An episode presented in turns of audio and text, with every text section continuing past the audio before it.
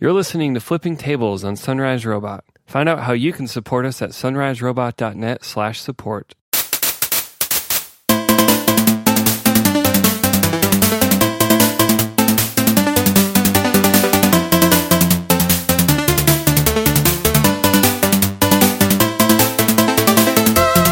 Hey, welcome to episode 130 of Flipping Tables. Who, I'm sorry, whose voice is this? This who is- am I hearing? Um, I'm returning host. I'm back with the show finally. I'm Michael Edwards. And I am David Lyons. And uh, before we get into stuff, uh, as always, we uh, we have a Reddit community. You can uh, leave comments and talk, and uh, it's been going pretty well. I mean, we have a couple of more enthusiastic listeners, but uh, I really enjoy all, all the comments going on. We got a patron out of it. Yeah. You'll get to find out about who it is at the end of the show.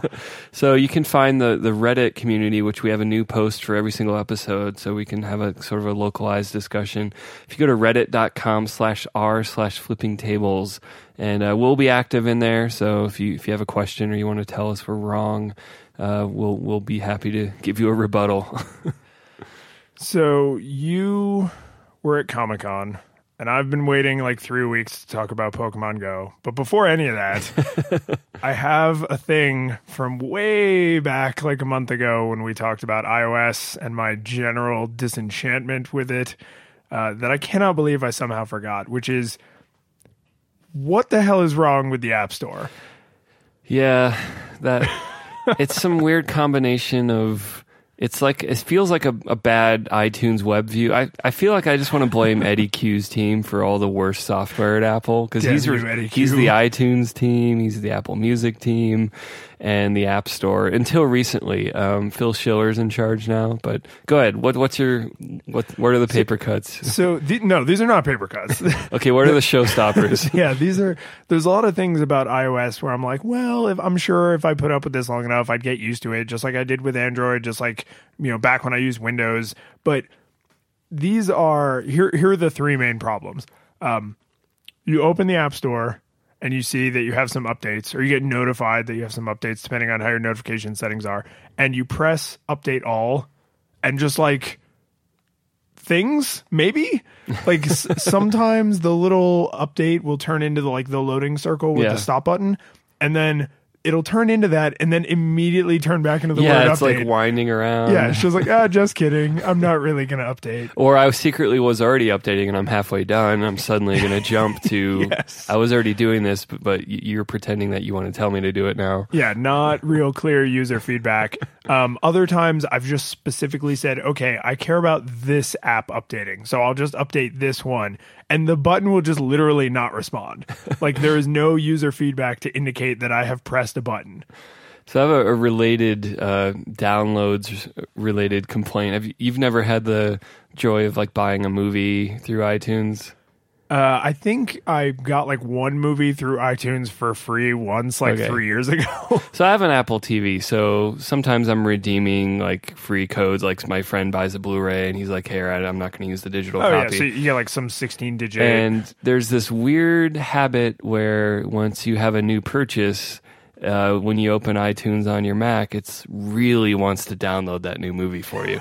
and I really am never going to watch that movie on my, I, my my computer. right. I'm yeah, going to stream this, stream this it is an my. Apple TV thing entirely. Yeah. But trying to get iTunes to stop trying to download it is a multi-step process that you're you're like I'm never getting this time back. Like you can't just stop it. Like the next time you open iTunes, it's going to be like, "Hey, I'm going to get your movie." You have to like delete the download. So anyway, so literally the exact opposite problem. You're Yeah, like no, please stop, stop stop downloading for me. So that that's that's the main and all of these things update eventually. My problem is, I'm, I'm sure some people will be like, well, you can just wait till the bits are pushed to you. It's not that big of a deal. But that's not the point. The point is, there's a button in the interface for me to decide I want to update, and the interface goes, no. and I don't like that.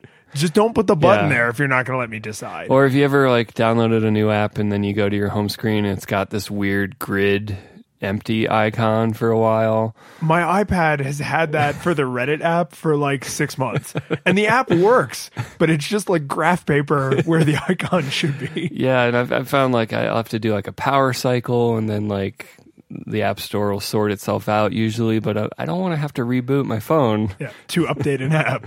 No, I I, f- I fully agree with this Yeah. severe problem. So that that's the first one that I noticed because I mean that was there since day one, and what seems like it has gotten worse as time has gone on is I will open the app store and you apparently have a little quirky workaround for this, but I'll open it because I want to download something and I will press on search and I will type words and then white box.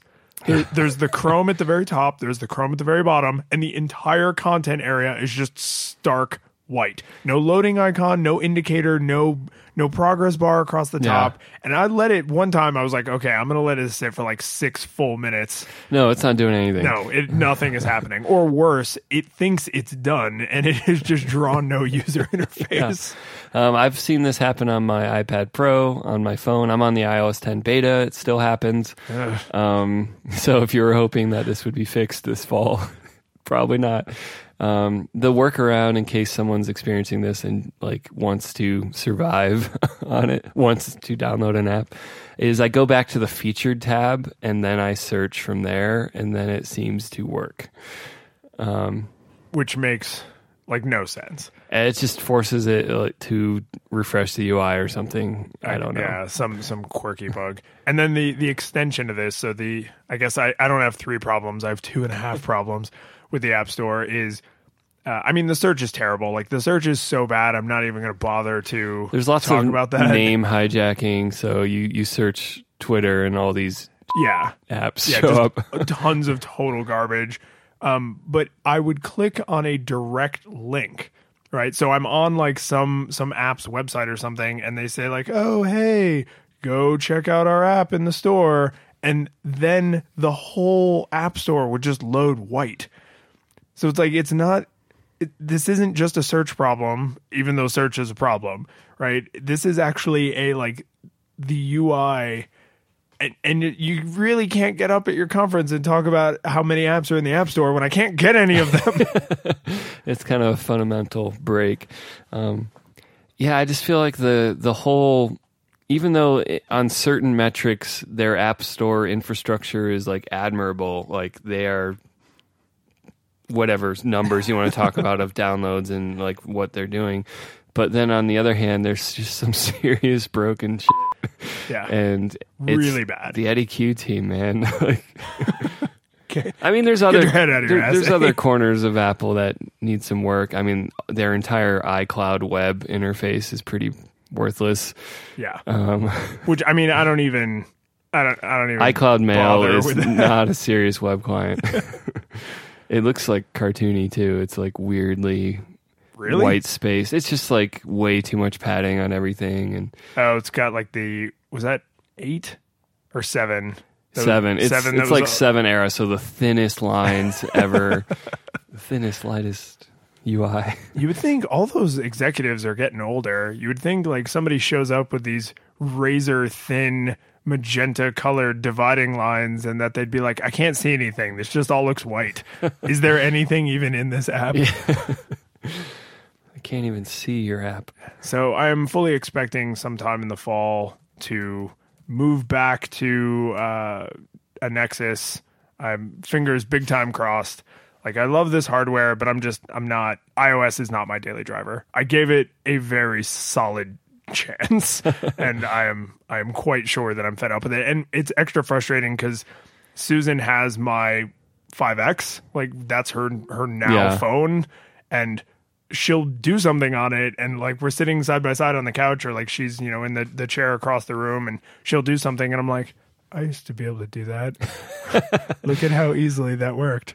Well, and like to your point about the App Store, like one of the things about Android that if Apple stole this feature would completely mitigate the pain of all the crappy App Store app is to be able to go in a web browser from any machine signed into your account and just say, I want this app to go to my phone.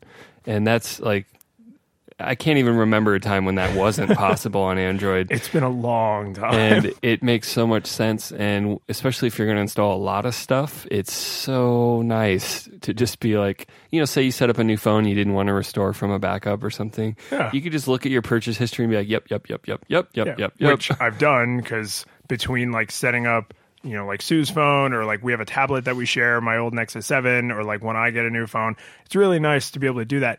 And the other, this is.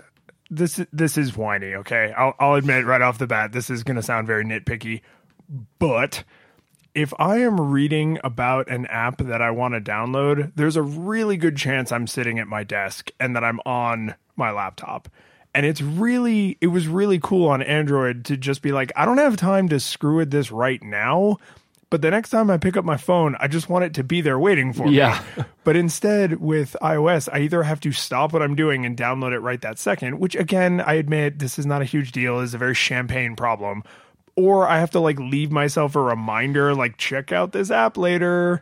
And it just Yeah. feels so comparatively compared to the Android way, it just feels so inefficient. well and it's it's mind-boggling because the at least half the infrastructure functionality to do this is already in place because there's a setting that says if I get an app on my phone, auto deliver it to my iPad, which Yes. I never use because I really don't have the same things I want on the. Diff- I mean, there's some overlap, but mostly it's like no, this like fancy drawing app I don't need on my phone because I'm never going to. I don't Yeah. even have a method of input I care about for the phone, but they they have that. So how how far of a stretch is it to just give us a button on the web? I mean, presumably They already have the- web views of all the apps because Yes. they're search results. Yes, presumably this is a private API call that they could just hook into their store.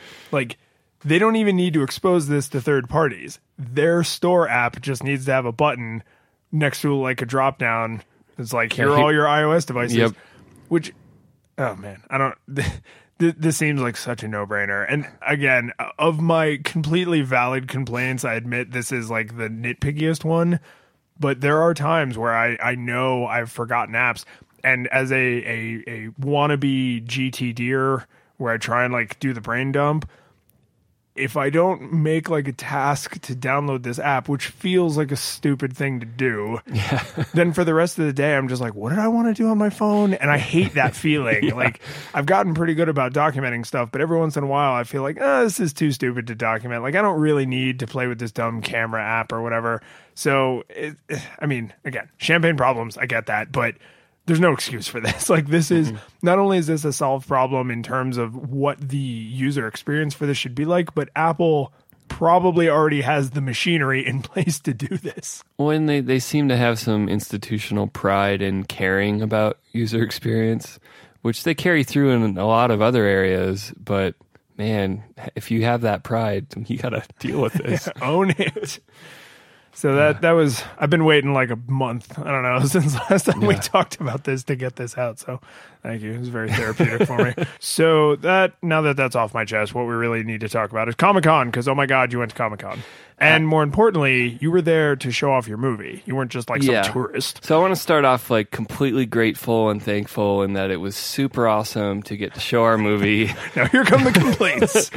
Um, and I could talk about that. We had a good screening. Uh, so Comic Con has an independent film festival. It's uh, kind of divorced from the main convention. So there's like the San Diego Convention Center is just like this. It's probably not a mile long, but it's a really long It- convention it's center. very, I was actually there not too long ago. It is It's really long, and it's several football fields. yeah, long. and it's all in a straight line. Like it's Yeah. not a big square building. It's like a line. Yeah. Um, and then like there's surrounding like you know it's right up against the water in San Diego, and there's like these big fancy hotels. There's a Hilton, there's a Marriott, there's some other ones, a, a Hyatt. Um, I don't know any other giant hotel brands. I think Um, that might be all. Of and so the film festival was in one of the neighboring hotels, which was like right next to the convention center. But again, we're talking about multi football field long. Yeah, yeah, it's like going from casino to casino in Vegas. They're next Yeah, door. you're like I'm at the next casino. you can see it, yeah, because it's huge, but it's probably miles.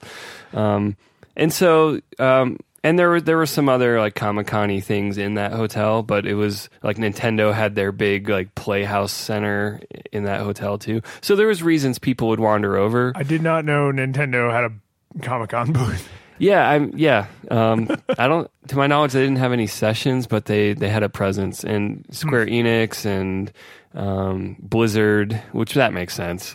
Um, Yeah. Well, I mean, I was sort of making fun of the whole thing because you know, joking about like none of this is comic related. like, oh, you know, Oliver Stone's Snowden film is screening at Comic Con. You know, your favorite comic book, Edward Snowden's story. Edward Snowden, superhero. Um, so, so anyway, we had a, we had a screening, and there's probably 50 people, which I'm super thankful. Like people showed up. Uh, the the room we were in probably could seat 100, maybe 130. Um, But I mean, just with the size of that place, the num the sheer number of things a person could have been doing at that moment. Yeah. and they're like, I want to go see this movie. Which, to my chagrin, I'm, I'm a big Buckaroo Banzai fan, just for that strange '80s movie. And there was a like a, a cast gathering session um, at the same time as our screening. So I was so did you like, skip your own screening? I wanted to. Um, You've seen it. and then right after our screening, but too soon for us to really get in line and attend, was uh, the Mystery Science Theater reunion reboot like session. Oh, they're rebooting that with the original people. They did a Kickstarter and they they were looking for two million and they raised almost six million dollars. I believe that. that show was awesome. And uh, the the original creator Joel Hodgson believes this is like a, a franchise thing where you need a new generation to host it because it's the concept that matters, not the original people. That's fair. And so he's got Felicia Day, Patton Oswalt, and uh, I think the the new victim that has to watch the movies. Uh, I forget his name. He wasn't someone I recognized, but um, Joel Hodgson talked about like. I wanted him to pick who got to be Crow and Tom Servo because I wanted him to feel like it was his team going in and he would be totally comfortable like owning this. Nice. Um, Yeah, this is someone who understands what made their thing successful. Yeah. and isn't getting bogged down in the yeah, trying to pass the torch and like ensure that it remains. And he he said retroactively, like I realized if this Kickstarter had failed horribly, it could have kind of ruined the brand. Like it would have like proven that no one gives a shit about this anymore. That's true. Um, but since it was wildly successful, it kind of proved, oh yeah, people do love this. Um, so yeah, Comic Con. Um, so our screening aside, that was, was great. Totally thankful. Totally wonderful to be part of it. Um, now the bitching. well, let's let's start with you know not the convention, but San Diego. So my oldest brother Matt lives in San Diego. I've been to San Diego several times. Um, San Diego weather in late July is hot as hell and humid as hell. I mean, you're right on the water. Yeah, San Diego isn't like, oh, it's near the what? Like everything is water. yeah, and yeah, and so man, trying to just anytime like if you want to get lunch, like the only things in Comic Con are like pizza and nachos. It's like very nerd Yeah, corn, corn dogs. I'm sure. very like disgusting Popcorn. greasy food. And everything downtown is expensive but and you got to walk to it um, so one of the challenges i face and i think this will be a good topic to see because you travel more than me now with your your job of the past year or more true. um, is I knew when I was landing that my my oldest brother is still working, and my brother's my other brother Justin's in L.A., so he wasn't going to join us till the next day, and so I knew there was going to be a whole day where you know I could have sat at Matt's house and just kind of chilled, but I was Boring. but I was like, you know what, drop me off downtown, and then I'll do my thing for like eight hours, and then you'll pick me up, and we'll go home. Um, but that posed the question of like, okay, I can leave my suitcase in his car, but what do I keep with me while I spend the whole day? What's in your go bag? Yeah, and I, I have to say some lessons learned. I I still, even though I have a very compact like messenger bag, packed too much because I had my my MacBook and then I was like, well, I want the iPad in case I draw something, and then a couple chargers. But then you know I went and got my badge, and then, and then they're like, here's some catalogs, and I was like, well, I don't know if I want to keep these yet. I might as well. And then before you knew it, I had this like you know, shoulder pain level of bag. And then I was just like, man, I wish I had nothing right now. I wish I was naked. and so, you, I mean, you travel for work a lot. You've probably gotten this down to like a very fine, like, I just need my phone and my laptop and like nothing else. It, it's very context sensitive. So I have a like a full size suitcase, which is where clothing and like toiletries go. But that's all stuff that I could replace immediately in a pinch, and it wouldn't matter what I replaced it with.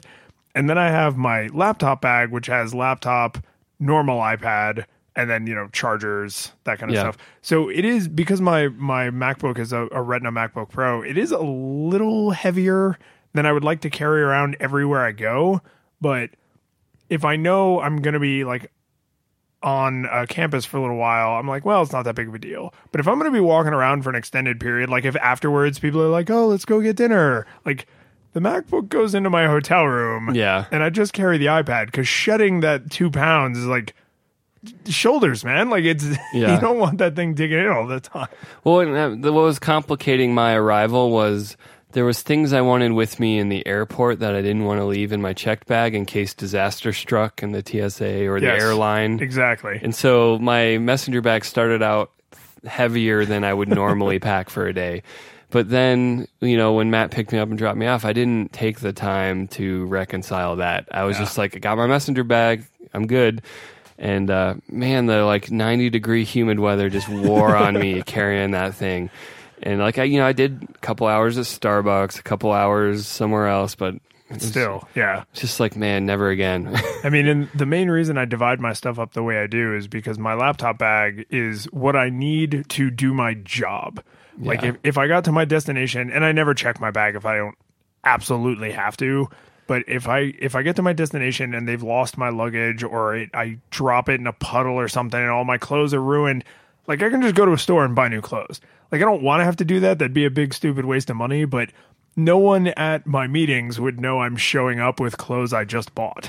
but like if my laptop gets destroyed or I lose my iPad or something, like that's a that's an immediate problem. Yeah. Right. Not even counting the fact that my employer would probably be angry with me for losing my equipment, but like I immediately in the moment would have a hard time doing my job. So I've Yeah. I've divided up my luggage among like what could I lose and no one this meeting would know I lost something. yeah.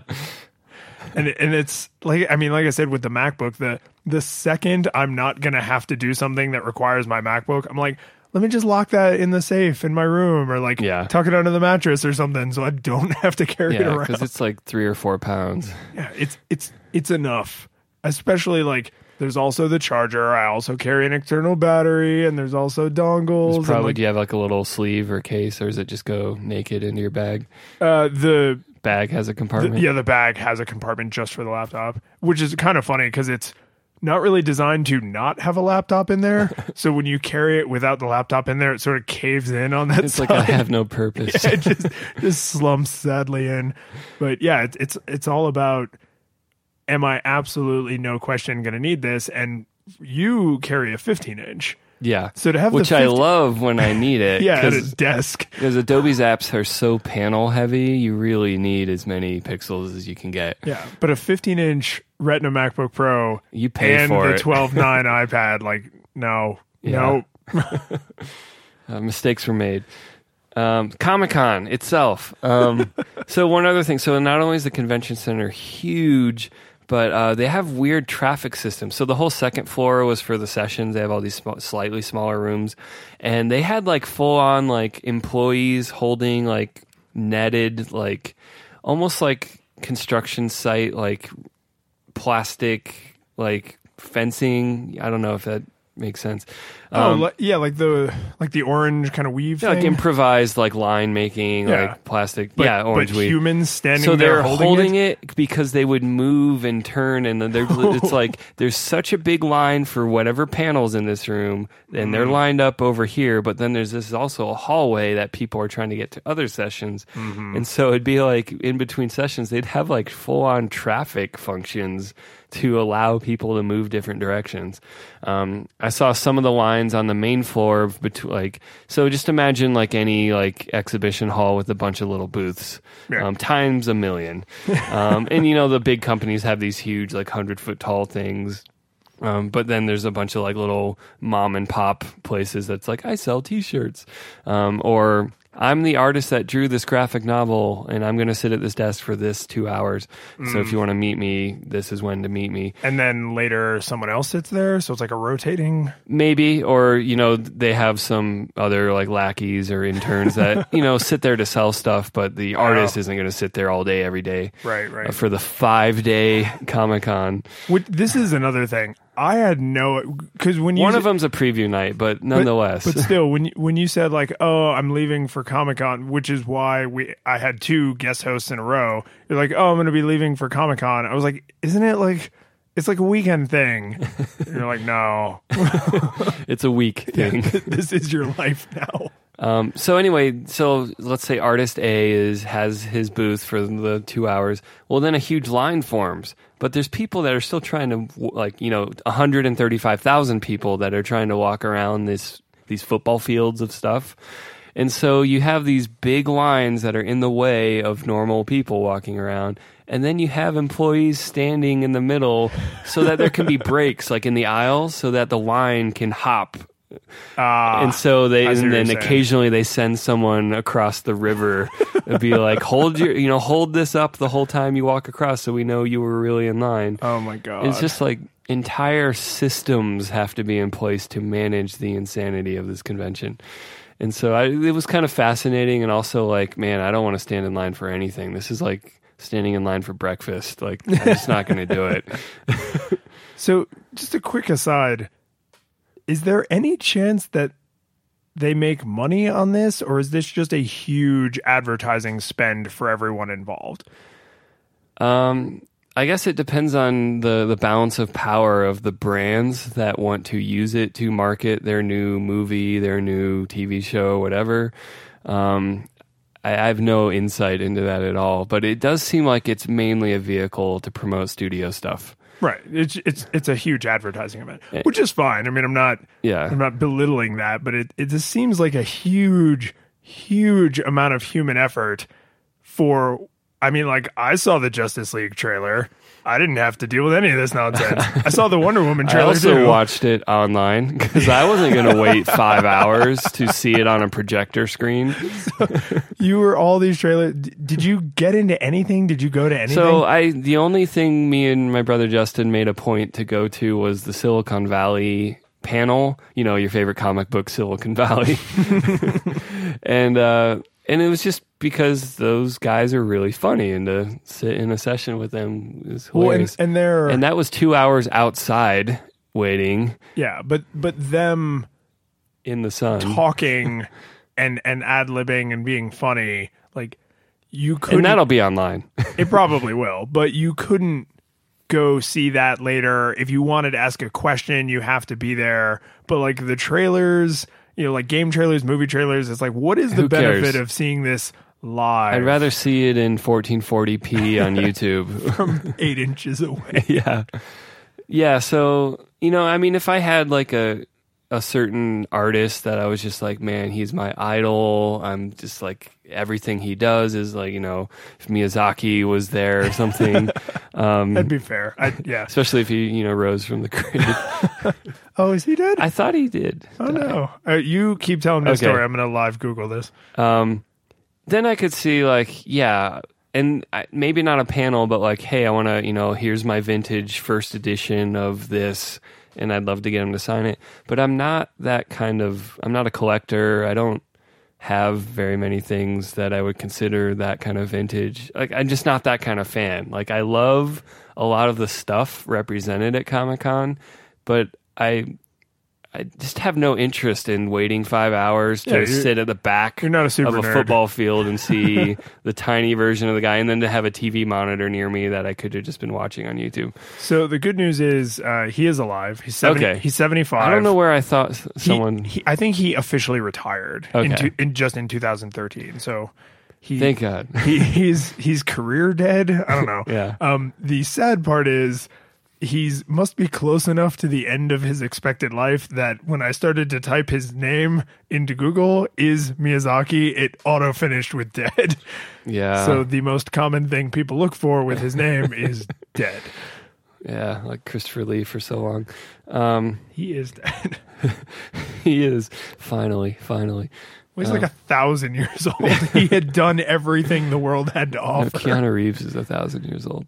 Um, so, I mean, one of the big things at Comic Con is all the cosplay, um, which again isn't my bag, baby. But um, You weren't, you weren't dressed up? no, Not at all? no, No? no, Come on. nope. Are you sure you're not just ashamed? I'm, I'm not ashamed. I don't look down on people that enjoy that. Um, but my God, there were seven million Harley Quinns, and just you know, like kind of like Halloween, just like. Hey, remember that character? Here's a slut version of that character. Well, you don't have to stretch Harley well, Quinn. yeah, Harley far. Quinn, especially like the like The- this- Arkham game versions. Yeah. And, well, and the Suicide Squad. She has like kind of a cut off like little shirt. yeah, like Um, super tiny. The shirt. the old like Batman uh, animated series one. I mean, it's skin tight, but I mean, she's covered head to toe. Yeah. The only the part red of her and black, and I did see some of the the jester yeah, hat yeah, the, version, the uh, which I think is like the the classic traditional. I don't know. which isn't she a relatively new character, rel- like in the full history of Batman, like 80s, or something. Yeah, newish. They wanted to give the Joker a sidekick, I guess. Um, but you could totally play uh, like conference bingo with this because you can you can say, okay, I saw uh, a classic Harley Quinn.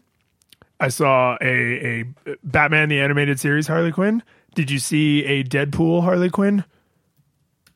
Did you see a? I didn't, uh, never saw Deadpool, so I don't know what that Harley Quinn looks like. You know what Deadpool looks like? Yeah, Yeah, just imagine. Did you see a slave Leia Harley Quinn? Because I guarantee you that I was did there see somewhere. a very uh, overweight hairy man as Slave Leia. yeah, that these are like you could totally play bingo with these tropes. They're like, I guarantee someone is. I don't even have to Google for this. Someone has SDCC bingo. Yeah, Yeah, and, and you could probably just do a a dress up version. Was, was there any like really cool? You, did you get photos with anybody? Was there any like mind blowing? I didn't bother to get photos with anyone. um, the one of our cast members from Detective, Detective, Detective, uh, Henry Kaiser, got a picture with the fat slave Leia guy, which uh, he like turned sideways, so you could like you couldn't even really see his bra, and so it just looked like the kind of this naked guy he was taking a picture with. All right, all right. Definitely want a picture with that. Not not weird at all. Um, a few other tidbits. Uh, apparently, there were snipers on the roofs of nearby buildings um, in case anything horrific would go down, which was like kind of like you're like, oh, I'm kind of comforted, kind of horrified at the same time. a little more horrified than Yeah. comforted. Um, but you know, it is. And, it- and did you see that or did you hear? no, I saw a news story and they had footage of snipers on the roofs. Yikes! Um, but it's yeah, I mean, you know, given what happened in Nice in France and just some of the other recent very horrific shootings, it was like, man, if there's you know a non-political, just like I want attention kind of crazy person, this is the kind of event that. Yeah, densely packed Plus- people. Um, I mean, I'm sure they they probably, or I hope they had some kind of like, you know, invisible security apparatus kind of watching what's going on. Um, but as far as the visceral experience, there was not much security. I mean, there's lots of staff, but they didn't check any of my bags going in or out of anywhere. Um, there's and- thousands of cosplayers with realistic weapons they're Yeah. carrying. Yeah, every- Maybe they check those more Every, everyone who's dressed as like a Call of Duty character can Yeah. just have a gun. Yeah, and I wonder if they had some rules and they would stop people if you like if you have a something that looks like a machine gun, we're gonna look at it. But I didn't see that happening. It, it was just a free for all of walking in. I could imagine that they have very Like sophisticated Vegas style, Yeah, like w- we don't want, which is the right kind of security, right? Like invisible. Yeah, you have no idea that there are people everywhere who are probably dressed in plain clothes or maybe even in costume that are actually security or employees. Now I'm going to second guess every time you see like a hyper buff, like male or female cosplayer, where it's like they're almost going against the stereotype of like the fat nerd because they're in such amazing like supermodel shape. Now I'm going to wonder like, are you actually like a Marine who's here as a security guard and you're just dressed as like a Magikarp for funsies? Yeah, well, and even if they have the like super modern apparatus for security, you wonder about response time. Like if someone just opens fire on a huge crowd. Like even if you can be there in a certain amount of time. Oh, like- there there's essentially nothing that person can do. Yeah. I mean, unless they which I'm sympathetic. Like, how do you? What do you do? Like, what setup besides like insane security theater of make basically making it impossible to attend the con? Yeah, because I mean, even if if you go with the most stereotypical, the only thing that can stop a bad guy with a gun is a good guy with a gun.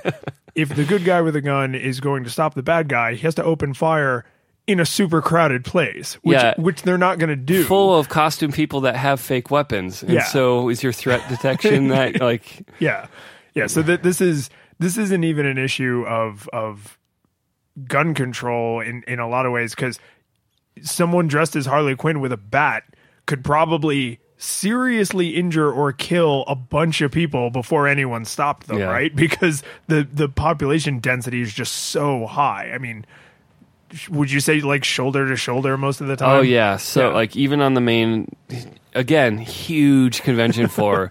it's just like hundred over a hundred thousand people just meet space, literally.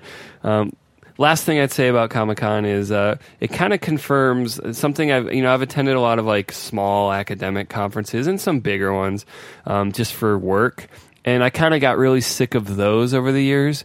But going to Comic Con kind of made me realize I kind of just hate conferences as a format.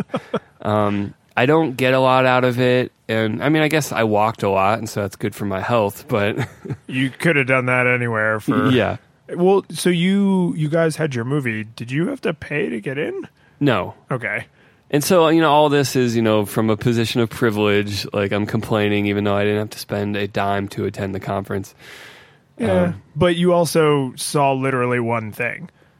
I Yeah. mean, you were essentially there entirely as a vendor, which cool for its own right. Yeah. Like you didn't really attend Comic Con. You were like Comic Con adjacent. Yeah.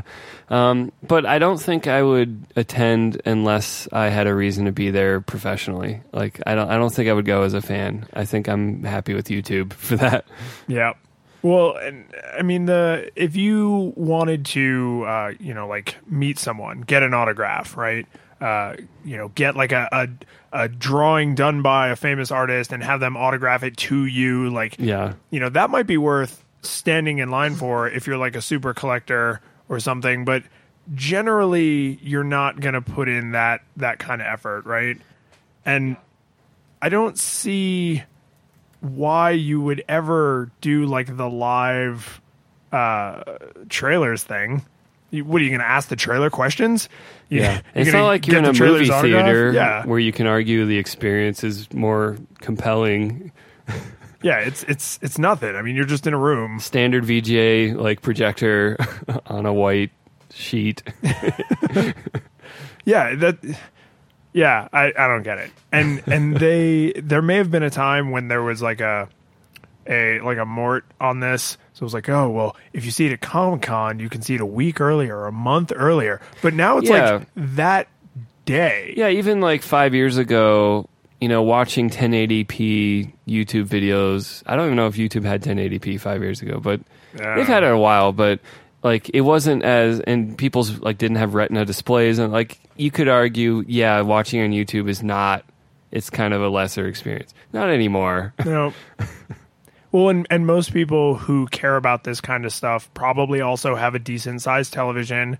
They probably have an Apple TV or Roku or Chromecast or something. So it's not like, oh, it's on YouTube. I have to watch it on my crappy phone screen. It's like, no, you can watch it on your 60 inch plasma with Yeah. the blackest blacks and the whitest whites and 70 bajillion colors in between. And, and you're going to, it's fine. Like, it's a movie trailer. It's not, you're not reviewing footage of the person who killed your spouse memento style so that you can solve the mystery. Like, it's a trailer for a movie.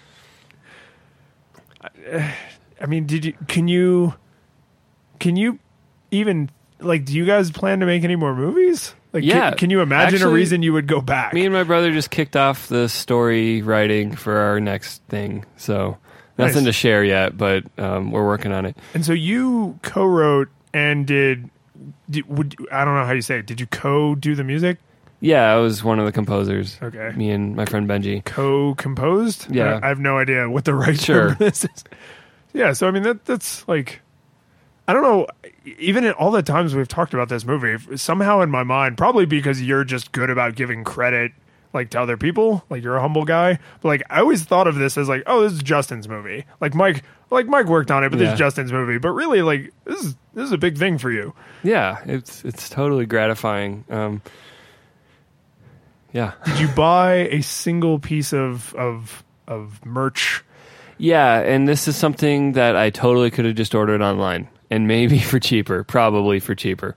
Um, I got I got this a T-shirt that is basically the it's a black shirt and it has like the full size like classic box cover art for Metroid.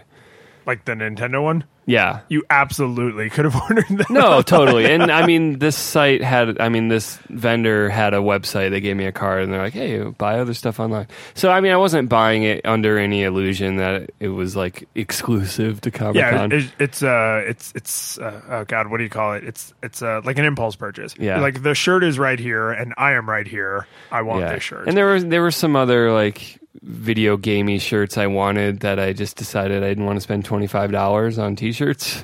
That's fair. Um, but one of them was like a Mega Man Two Boss Select screen, and I was just like, I just I love that. yeah, see, that might have been the one I got. and they they had some like baseball caps that just had like a, a pixel like first Legend of Zelda. You know, like the the logo over the waterfall. It just has like that long Oh, thin yeah. sword that doesn't appear in the game. Nope. And I was like, I don't want that, but I kind of sort of wanted it for half a second. I don't want that, but I'm happier knowing it's in the world. yeah, Yeah. I the only thing I can think of that was really cool that wasn't this year's Comic Con is uh, if you went last year and you were at the Force Awakens panel, you got to go see a free concert of Star Wars music. Because they, they yeah. marched everyone over to a theater with an orchestra, and it was total surprise. yeah, that's cool. And so uh, every once in a while, some company will just you know splurge on something really cool like that. But Um, but the, the but you're volume- gambling on it. Yeah, the the volume of things to do there means it's a pretty low likelihood. And I even- don't even think Rogue One was there at Comic Con. It's Yeah. like we already successfully rebooted Star Wars. We don't even have to try now. We're done talking about this. Just keep giving us money. Is uh did you notice or hear about any of like the the zany hijinks celebrities like to get up to? Like when uh was it Bryan Cranston wore a Bryan Cranston mask? yeah, I heard basically stories about past example. You know, Mark Hamill in a stormtrooper outfit, or That was last year, I think. But, Or maybe you were maybe it happened. I I- like you. I'd basically have to go Google and see what happened. Yeah, but well, I I know Henry Cavill did one this year. Okay. I think on his way With to Clark Kent glasses and no one. That would have been freaking amazing. That would have been the greatest one of all time. Um, I don't remember what he he he had a really simple costume on, if I remember correctly, but it was it was like a a well staged like someone was obviously following him with a camera so they could make this video of him taking pictures with people who didn't know any better and i mean everybody's walking around with cameras so maybe you can just get away with that i assume yeah. um, but then he, I can't remember who he did. I'll find the video and put it in the show notes. Which, oh my god, you can find it at sunriserobot.net slash flipping table slash one three zero. But of, of he he pulled off his disguise at a celebrity. I think it was at Will Smith.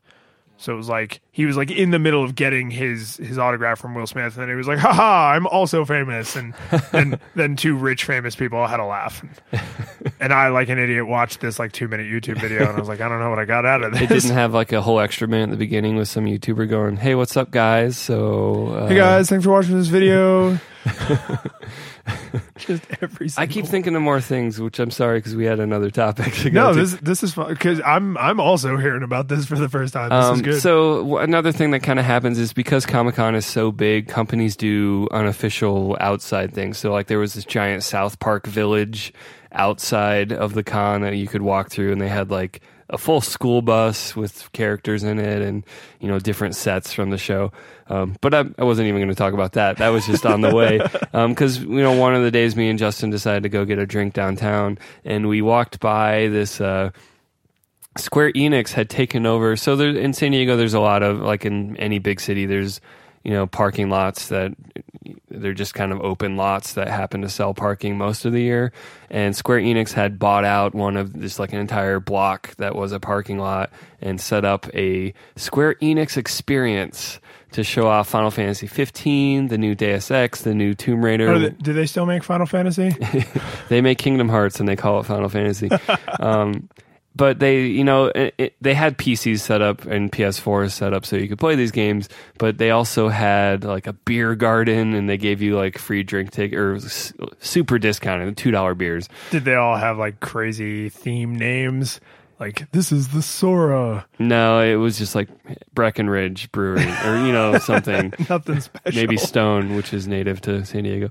Um, but the, one of the things here was, which I'll, I'll find the video of and, and, post it in the show notes, uh, which you can still find at sunriserobot.net slash flipping table slash 130. Well done. Strong work. Uh, was a, a Deus Ex, like, it was like sort of like a carnival game. And basically it was like, um, so you know the material they make bouncy castles out of, just basically it's blown like up, on. whatever. Um, they had something set up. It was three lanes of bouncy castle stuff and uh, so three people could play. And you were attached. You had this like harness that had a bungee cable out the back. Is that what that was? Yeah. So I'll explain this for the listener. And they they had like these targets at the end and these little like you know laser tag style like fake machine guns that would you could shoot at the target, but you had to start at the back and you had to run to the end of the, your lane and the bungee cable would make this hard because you get halfway and then it start tugging on you. So you had to really run full speed. Well, and it's like a lumpy inflatable floor. Yes, it's hard to run on, but you know it's far enough. They put your gun at the end, like there's Velcro, so it sticks to the like the the armrest lane dividers. Mm.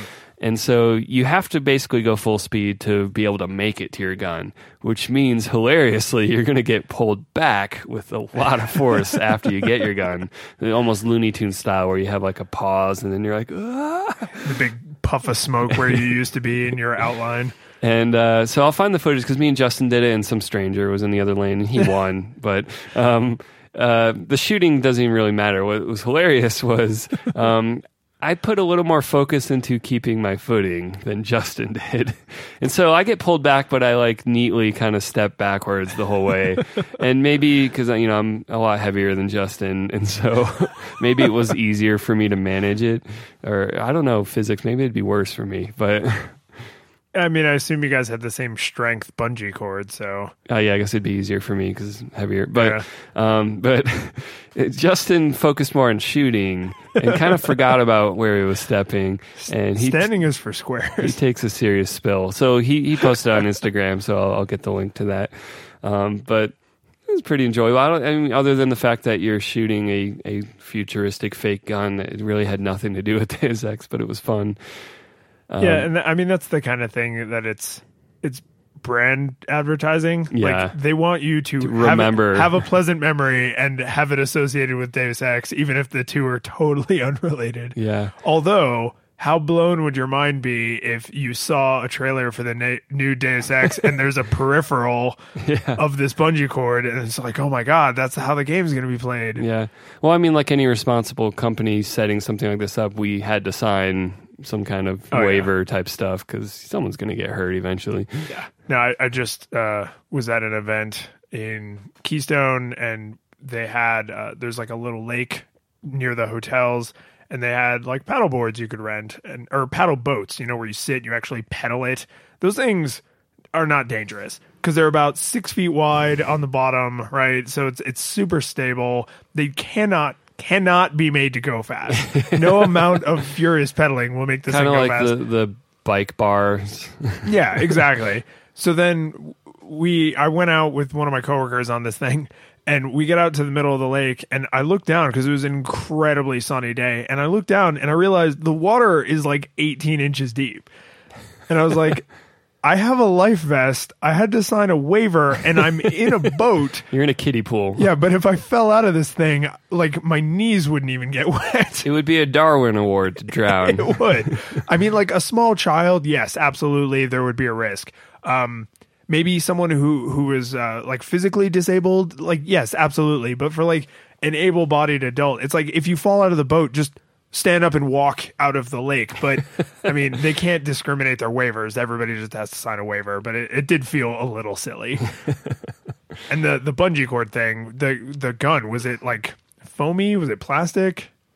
Um, the gun, yeah, it was just like a kid, like plastic, like Oh, so, Uh, so you know when some people got yanked back, they smacked themselves in the face with that thing. There's no doubt in my mind. maybe. But you survived. yep. So, any closing thoughts on Comic Con? Not going again unless it's for professional reasons. Working on a new movie, so you might get to go again. Yeah. you know, since the the comic part of it is I mean, I get it. Like the it's it's just a, a fan convention. It's it's it's fine that there's stuff that isn't comic book related, but I couldn't help but just riff on that. Like It- Snowden, my favorite. Yeah, it does feel, but it, they can't rebrand it. The brand is everything. Yeah. They can't just call it stuff people are into. Con. terrible, terrible Um, branding. no, I mean I think I think we covered it. All right, if you think of anything else, follow up next time. Yep. So, I want to talk about Pokemon Go a little bit. I have been patiently holding on to this topic, and it worked out because I listen to a lot of podcasts, and everybody has been talking about it, and I've heard some smart things said, and a lot of it has just been like recap, explainer what it is, and then and then they move on. And I'm like, no, there's interesting things here, but. Susan thinks this is like completely ridiculous. So, so when she guessed it, she was like, "Yeah, I'm not gonna not even for the sake of the episode am I going to download and install this and play it. um, at the time I was getting ready to record with Matt, it had just barely released in Germany. And if I recall correctly, this is also not super high on his radar of things Yeah. to do. And pretty sure you don't really care about this that much either. No. No. Um, I haven't installed. I got through the very first like creature they basically give you right next to you to catch when you start the app, yeah. And I haven't done That- else. That's about it. So let let's do for if anybody listening to this could possibly not know what it is. Let's do like a thirty second recap. Uh, so this company Niantic that made the game Ingress, which is a, a mobile game that's an augmented reality game.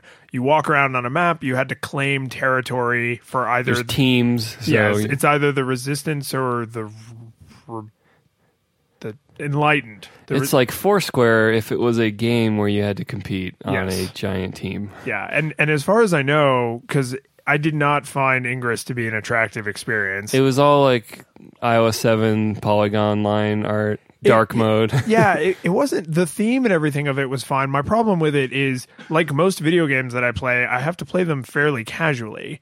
So I couldn't compete against someone who did nothing but capture territory all day. Like that was just not a fun experience for me. So what I like about uh, Pokemon Go, and I should preface. I did not play Pokemon as a kid, and when I tried to play Pokemon Yellow as an adult to catch up on the pop culture of it, I could not make it through. So this is not uh, some kind of deep nostalgia goggles. Yeah. I didn't watch the cartoon. I've never seen any of the movies. No. I've never played any of the games. So like, this has nothing to do with nostalgia for Pokemon. Yeah, and weirdly, my older brother played Game Boy Pokemon, but I never did. Yeah, which seemed you.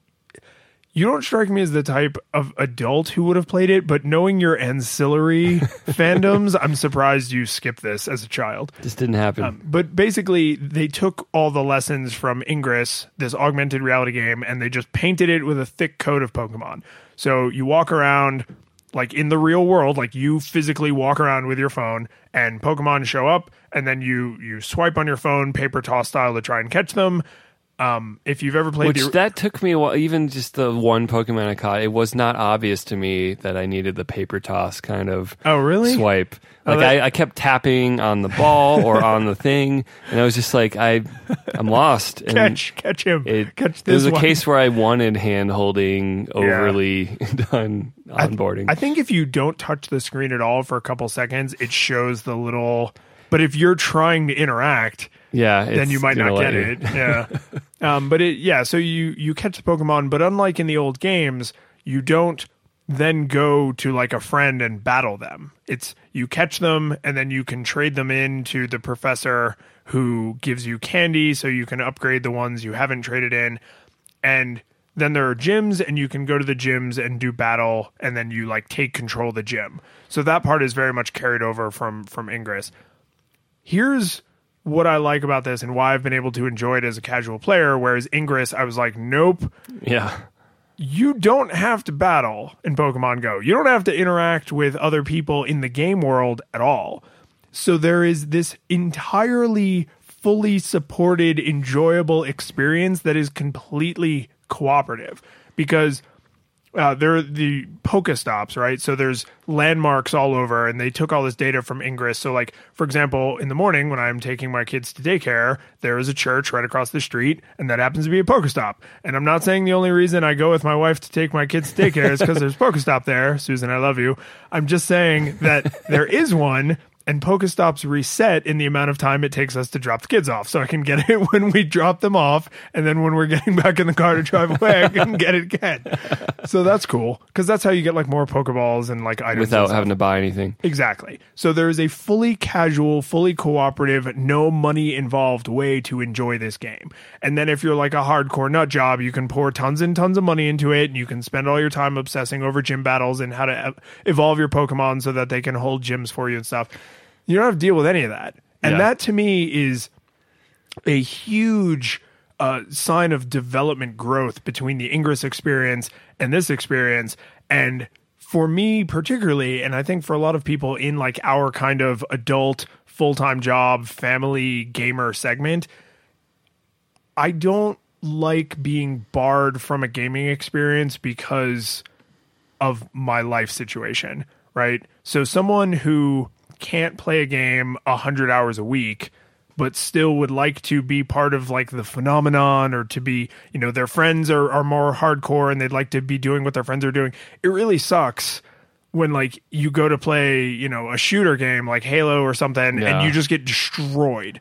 Right? Like you you play Counter Strike. Yeah. And that's a notoriously high, like, you have to get really good before it's fun kind of game. Or you have to exclusively play with your friends who you know are at your level, Yeah. which is hard to do. So this I really and I know this can't be applied broadly to every different kind of game and every kind of game design, but the idea that a game could be fun for a casual player who just wants to play the game and fun for hardcore players who are like, no, this is my life now. Like that's that's kind of a I kind of want game to. design. I want to call it responsive game design. it, it is. It it really kind of is, and that so this is is more what I'm interested with Pokemon Go is like some of these little things that they've been doing. Um, because I mean, if you just want to hear people gush about Pokemon and the nostalgia goggles, there's an unlimited number of podcasts Yeah. that will do that for you. Well, I do have a funny story that so the underground music showcase is going on in Denver this week, and I'm playing in two shows. And after our show last night, I was just kind of like, you know, I I was done hanging out with the band. I was going to go home, and uh, um, because of the the almost geocaching, I would describe it, the behavior that Pokemon Go inspires, people are going to places they would never normally go to. Yeah. Oh, I heard there's a Pikachu at this bar on the other side of town. Yeah, so I'm there a go good there. oatmeal comic today about that. Did you see it? Oh no, I will find So- it and put it in the show notes. I'm gonna make you censor this because it's funnier. Um, Pikachu was taking a shit.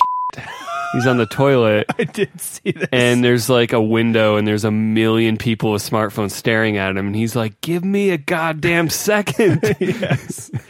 Yeah. No, that that got a good. That got genuine lols. there was a follow up comic of Pikachu covered in on like someone's smartphone like picture. Um, anyway, so I was looking for my car. Um, and I like had a brain fart and forgot exactly where I parked for half a second. And so I probably looked like I was just wandering kind of aimlessly as I like turned around randomly at like a street corner. And this guy who was like probably a hundred yards away, maybe 50 yards. I'm terrible at estimating distances He was not inside of your he was caddy corner and maybe a little bit down the block, a corner away from me. And uh, I just hear him yell, Hey, are you playing Pokemon Go? and I just go, No, I'm looking for my car. and then both of us just laughed really hard. See, and you'll never know now. He was going to be like, "Oh, dude, I have this like super rare one I could trade you."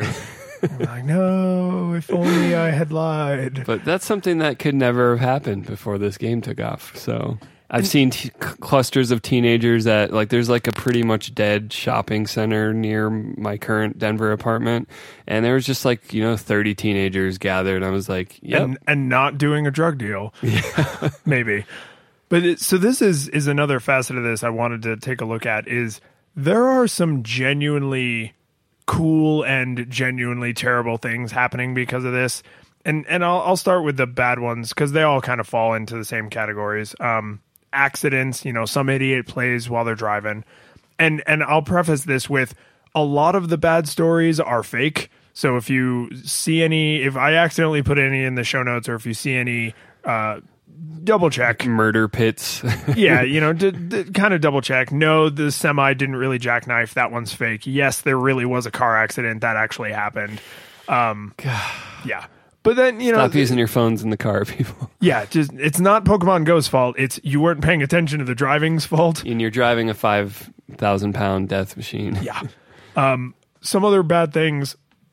There have been a lot of people who are just uh, contrarians for the sake of being contrarians, and they're like, "Oh, I can't play Pokemon Go because I'm an adult with a job and a life." Her, her. And I saw a. So this kind of bleeds over into a cool thing. Is uh, a screenshot, possibly fake, funny, either way, of of someone. And I saw this meme, so I know the meme is real. Of uh, it's kind of like laughing businessmen meme, like, haha, I can't play Pokemon Go because I have a job. And then someone commented on it and said, between the time you posted this and just now, you posted seven things to Facebook. So maybe you're not as busy and important as you think.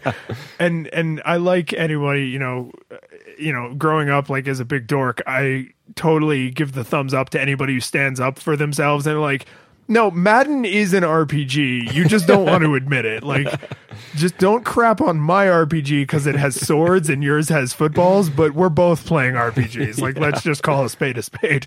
Um, so there, there's been like some negative stuff, but uh, several animal shelters have said like, "Oh, hey, come walk our dogs and play Pokemon Go, and we'll like we'll give you all the stuff you need to like walk the animal. There's no fee or anything. Just like come Yeah. walk the dogs. Right? The dog doesn't care if you're on your phone. Just come walk the dog. So like, there's been a bunch of that. Um, apparently, several hospitals that are like uh, like Catholic hospitals or they're like very old buildings. They'll have um Pokestops in them because they're it, it's like a famous location or a famous enough location, and uh, so people are encouraging uh, kids to go to those hospitals and like drop lures there, so Pokemon come to the hospital, so that kids who are in the hospital can still like play and enjoy the game. And lures, you can find them, but most people pay money for them. But I mean, really, to like spend a couple bucks and then go maybe like delight some kids in the hospital, like that's a pretty good ROI, right? Um, you're probably if you brought that kid two dollars worth of candy, you're not going to get the same happiness as if they get to like play Pokemon while trapped in a hospital bed. So that's awesome. Um, a bunch of uh, little like young kids doing like enterprising things like lemonade stands. Um, one kid, all he had at his little stand was just uh, like these little light up buttons. And the whole thing was like, if you're going to be walking around in the dark looking for Pokemon at night, like maybe put this little button on so you don't like get hit by a car. Yeah. And it's like the kid's not asking for money. He didn't even have like a donation bowl or anything. But and uh, I think there's a whole like Tumblr now that's dedicated to like couples that There's always started. a Tumblr. there is couples that started dating because they like kept seeing each other like at the same park, and they were like, It's like the people got married after playing WoW kind of thing. yeah, but I mean that's New new excuses to interact with people you don't know. exactly right and that's i i can't the cynical part of me loves to make a good joke at someone else's expense because for that that little second you get a rush of like haha i'm better than you for no discernible reason but that's a like a, a shitty way to be. And a good way to be is to say oh look at these people enjoying this thing that their enjoyment harms me in no way. And i, I can just be happy that they're happy.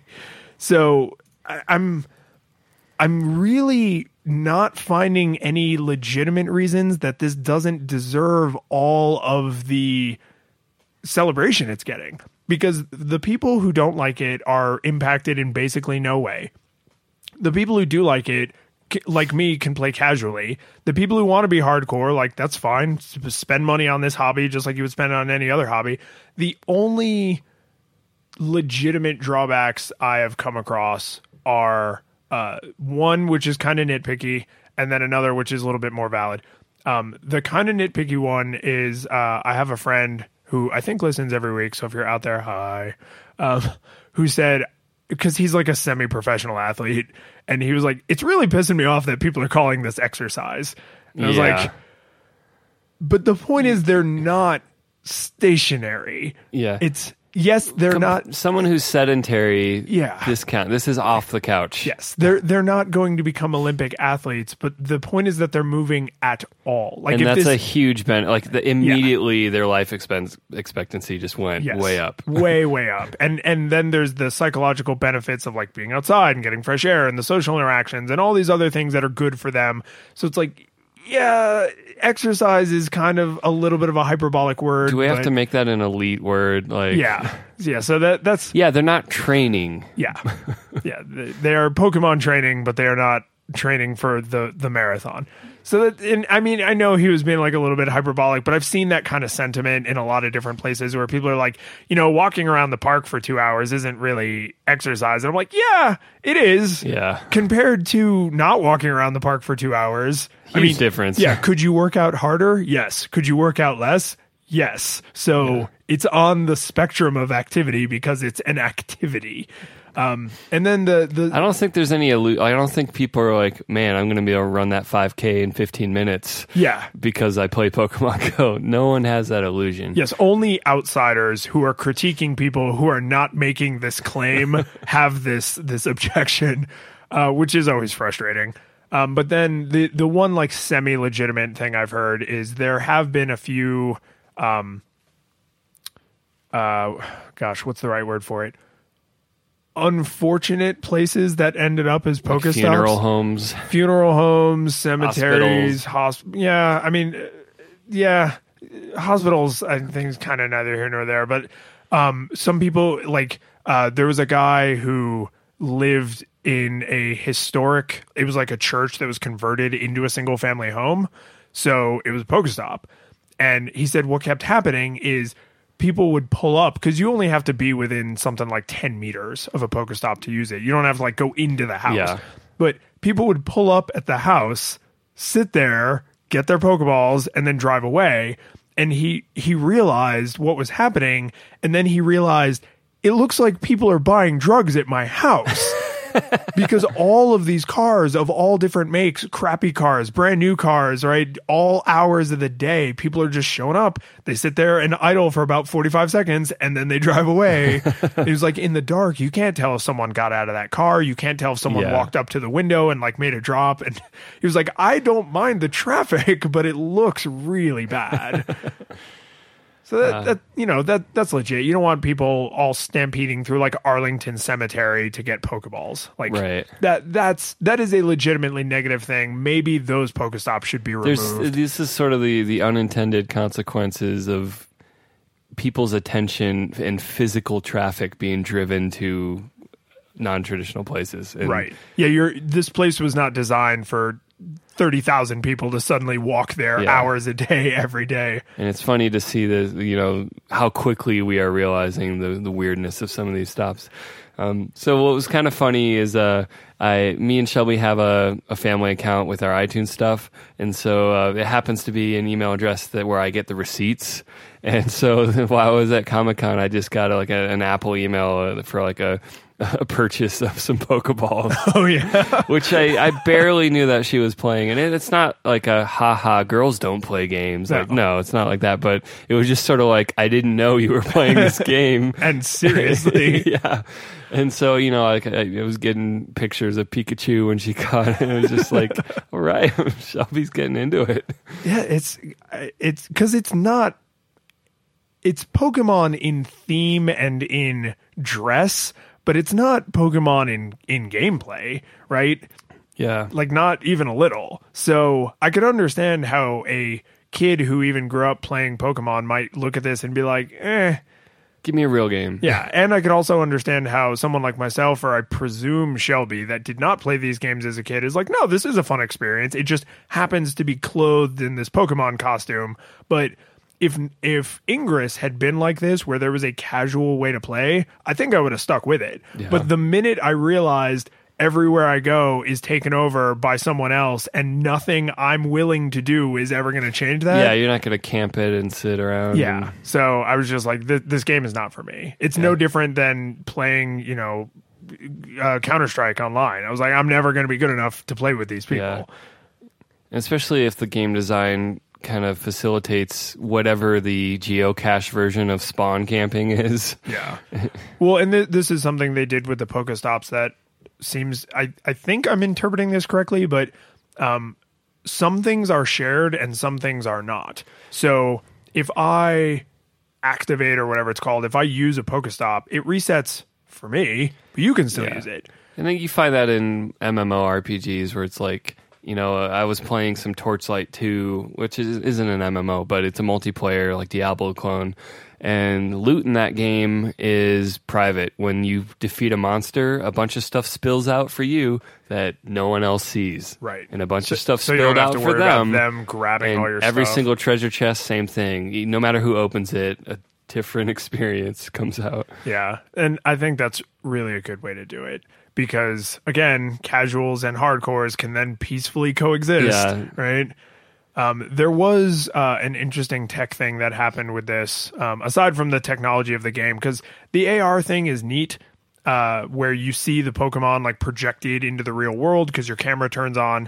Um, so that, that's kind of neat, and it also makes for some funny, uh, like if you happen to have like a Pidgey that's on your friend's head at the cafe or something, and and some other far more vulgar ones that I've seen. But uh, that technology is like, well, it's a camera. Like, okay, I get how cameras Yeah. work, but uh, there was a massive security scare, and this actually benefits us having not talked about this when it first happened because there was a concern that all of your Google information was available when you logged into the game. Uh, Niantic is either a subsidiary of Google or a subsidiary of Alphabet, I think. They used to be. I think they still are. So they were like, "Well, yeah, we're just going to use Google accounts for this. We're not going to. Yeah. we're not going to." I mean, you had a way to sign up with your email address if you Right. didn't want to. But if you logged in with Google, you it gave You the, the permission screen. full control. Yeah. And because I knew their association with Google, I was just like, I'm okay with this. And like, I knew what what I was doing, but like, I was like, I'm this is okay. Like, I, I understand who these people are. So I, I took that leap of faith. A lot of people though don't understand what they're giving up. And a lot of people understood what was being asked of them to give up and were like, hell to the no. This is not an acceptable thing for you to ask.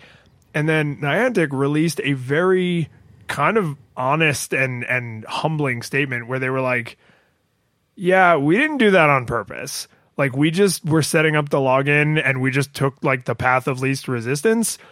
We're not collecting any of the data we have access to. We're collecting like your email address so you Yeah. can log in and that's it cuz we don't need any of that other stuff Yeah. for the game to function.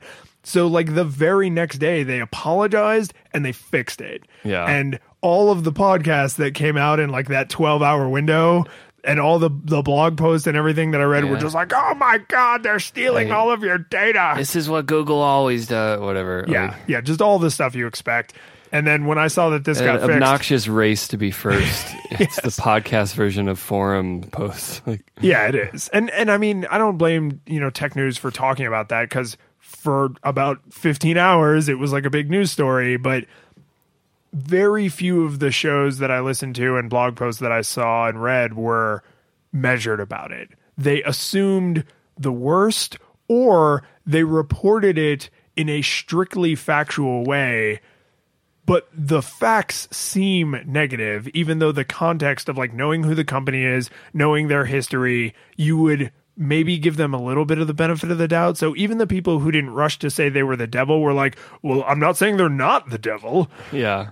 and it's like well then you might as well just say it why do you need this? And since we hadn't seen anything else yet, it seems like you're saying you need this. yeah and i mean in there's probably a good argument to be made that that massive backlash is what made them fix it not at all but so quickly. Yeah. so that's good but i mean that's a silver lining to an otherwise very sad rain dark rainy cloud. Um there was what was the one other thing? Ah the one other thing i wanted to mention about the oh i lied too. Two other things i wanted to mention about this. One of them of course uh, some enterprising people have figured out how to spoof a GPS locator on a phone, and they have created Twitch Plays Pokemon Go. because there's one phone that now thinks it's moving around the world, right? Um, there's a whole other conversation that can be had about the drones people have attached their phone to and the amazing ways people are cheating in this game. But I can't even be mad. brings out so much ingenuity. yeah, it's like uh, prisoners making weapons in their cells out of toilet paper. It's like I, I can't even be mad at someone who builds a drone and flies their phone around to catch a Pikachu. Like you, you do you, man. You do you. Um, but the, the thing I do think is a little bit interesting is is uh, how quickly the backlash against the popularity spawned actual products where you could uh, like there's a chrome plugin that's in the show notes that hides all mentions of pokemon go um, there was an amazing uh, edward snowden article on medium about how he had left his secure facility to catch like an abra or whatever and like then the us had actually lured him there. Like it was fake and that that was like how they captured him and the the whole beginning part of the article is just like, oh my god, Edward Snowden was captured, and the U.S. like lured him out of hiding. And then they start talking about Pokemon Go, and you're like, wait, what? And then it, it, it's like a, a good Onion article. Like it sinks in at just the right time that they're screwing with you. Yeah. Um, and then you know, there's just been the general like, oh my god, please stop, please for love of God, stop talking about it. But it's it it's interesting technology. It's it's causing some interesting social side effects like. Other than the media David saturation, Attenborough narrating it. that one's tremendous. Uh, I was disappointed that it's clips of him, not actually him live doing Pokemon Go. Um, but yeah, this is the kind of amazing stuff the internet produces. Is they took audio of David Attenborough talking about animals and put it over footage of Pokemon Go. It is going to be something that we remember 2016 for. Like, I don't know if we'll care in 2017 about it. No, but it's like the Tickle Me Elmo of this year kind of thing. maybe, yeah. But 20 years from now, when I people mean, talk about game 2016, format may be around to stay, but Sure. Yeah, the the AR your phone has a bunch of cool sensors in it thing. I don't I don't think is going away. no, not at all. Um, but I mean, Pokemon's a pretty enduring franchise. Like, will it? There's there's no conceivable way it could maintain this level of hype indefinitely. Well, unless it gets hooked into a business model of the lures and businesses wanting to lure foot oh, traffic. that, that's already happening. yeah, Yeah, And so that's the biggest bet on like, yeah, I don't think people buying Pokeballs is going to be sustainable, like big business. But if you can get it into a sizable, like, hey, catch our Pokemon and get two dollars off a smoothie, like. I don't want the world to only function that way because I don't want to have to play the game um, to Well, get you- discounts. You just want to not be punished for not doing it. yeah, like I, if everyone that loves it, keep loving it. I got no problem with Yeah. that. Yeah. If I have to pay full price for a smoothie, that's fine, but don't charge me more because I didn't catch your Pokemon. yeah, Um, there. So if if either of us knew a little bit more about business, there is a very interesting thing with Nintendo that a, a business expert could probably explain to me in like a paragraph. But how stupid investors are. no, there's that. But uh, so Pokemon is made by the Pokemon Company, which is an independent company of which Nintendo owns a very large. Thirty-two percent. Yes, but they are an independent company. They are not Nintendo. Uh, Niantic has nothing to do with Nintendo. They just Yeah. made the software and published the game. Nintendo's stock the week Pokemon Go was released went up something. It raised their valuation something Didn't like absurd. double or I. I think it was like eight billion dollars. Their their the company's value Yeah. went up. The, the huge stock gains, huge valuation, market cap gains, and they technically have nothing to do with this. Yeah. but everyone just associates Pokemon with Nintendo so strongly that the stock market was like, yeah, Nintendo, you guys. Is it like It's- podcasts and Apple? Like, Yeah, yeah. I mean that if that, somehow that that, could affect their stock. that market coupling is just so tight And if you're at Nintendo and the executive board, you've got to just be like, mobile games. Let's do more of this. let's let's keep this Yeah. train going. Well, and I mean, they had to kind of lean their head into the room, the investor room, and go, guys, uh, number one, this isn't going to affect our revenue or bottom line that much. And number two, our our forecast was already factoring this in, Sure. and then that plus the the, the widespread realization of these facts, they've dropped back down. Yeah. Uh, I did hear a probably made up and unsubstantiated number that uh, the game is pulling in something like a million dollars a day Yeah, because you have just randos who are buying Pokeballs and things. You have hardcore randos who are buying lots of Pokeballs and things. And then you have businesses who they're they're like, yeah, I'll invest fifty dollars in lures if it'll keep kids in here eating pizza and drinking soda all day. Like, well, it's it's another example of one of the biggest currencies of the modern era is attention, and so this is a product that's captured a lot of attention, and you can literally sell that. Yeah. There was, and and this, um, I just want to make mention of this in case you have some interesting thoughts, but I, I don't have a lot to say about it. Uh, I think it was on Vox. Um, it was a very long piece. It was either Vox or the Atlantic. I'll try and find it if I can be bothered. and a very long piece about how um, this kind of economy where money is funneled in from a lot of people to a very very small group of people is like something that's wrong with the current digital economy Yeah. because you have a handful of people who can basically just vacuum money from an unlimited distance for an unlimited amount of time.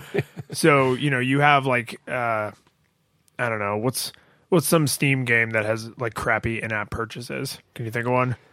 Uh, just Isn't kind of there just like- the DLC epidemic. Isn't, Uh, yeah, there, isn't there like some weird Counter Strike Go thing where you could buy like skins for your guns, None of it affects the gameplay, so I've never bought a single thing. Yeah, you but can. money, money can be spent.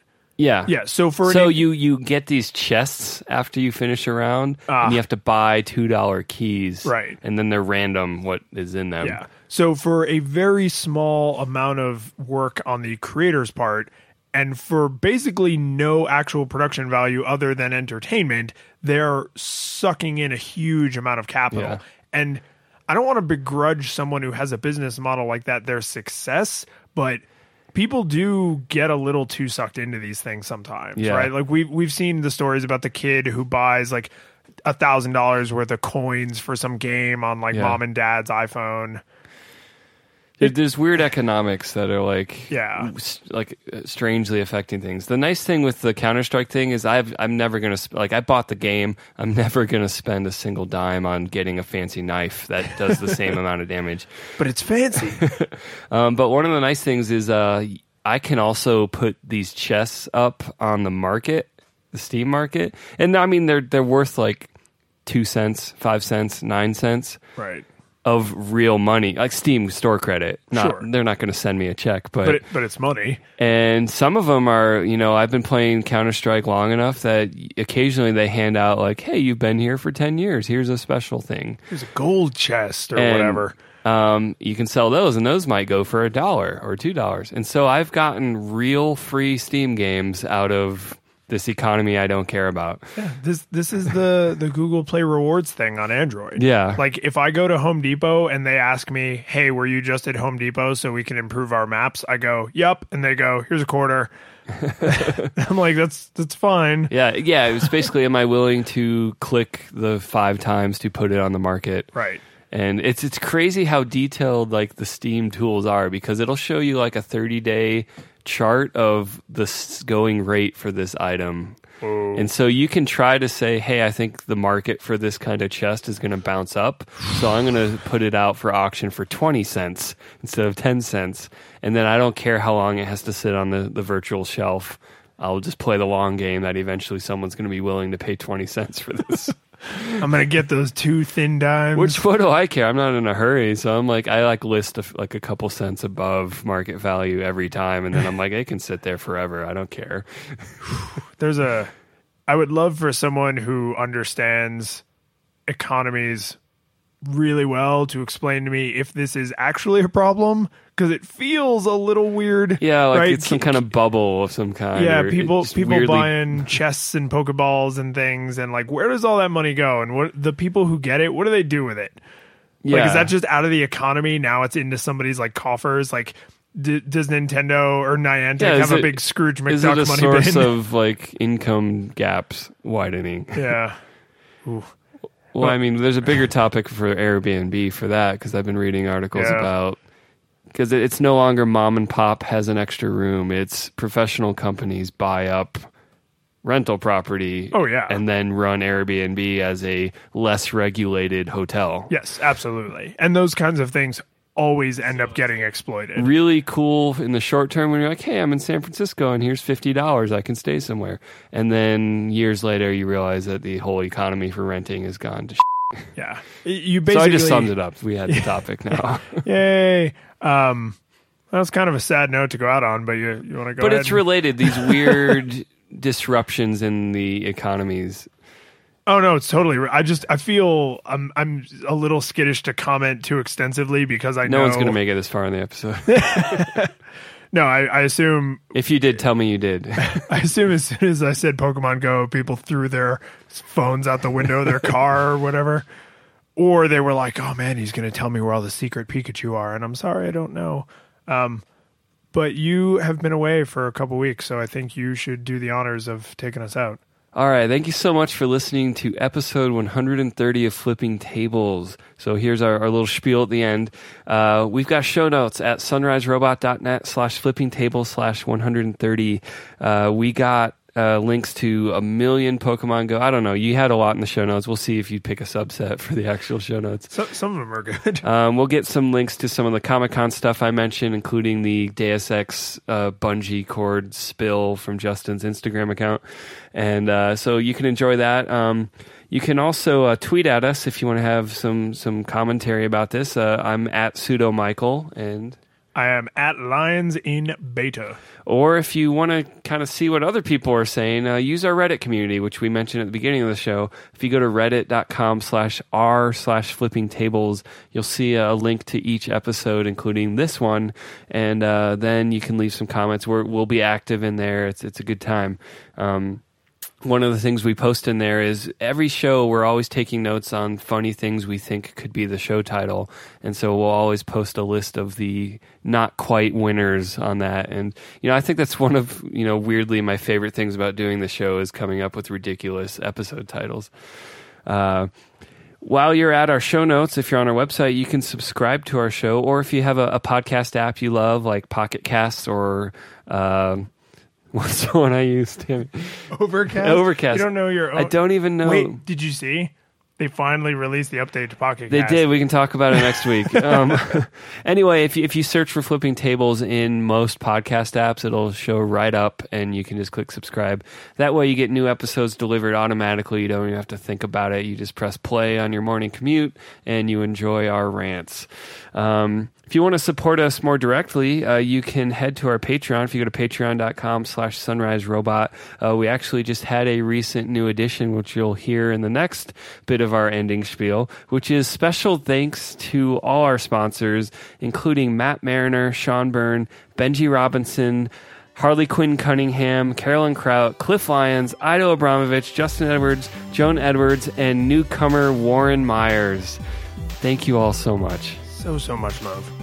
We'll see you next week. See you next week.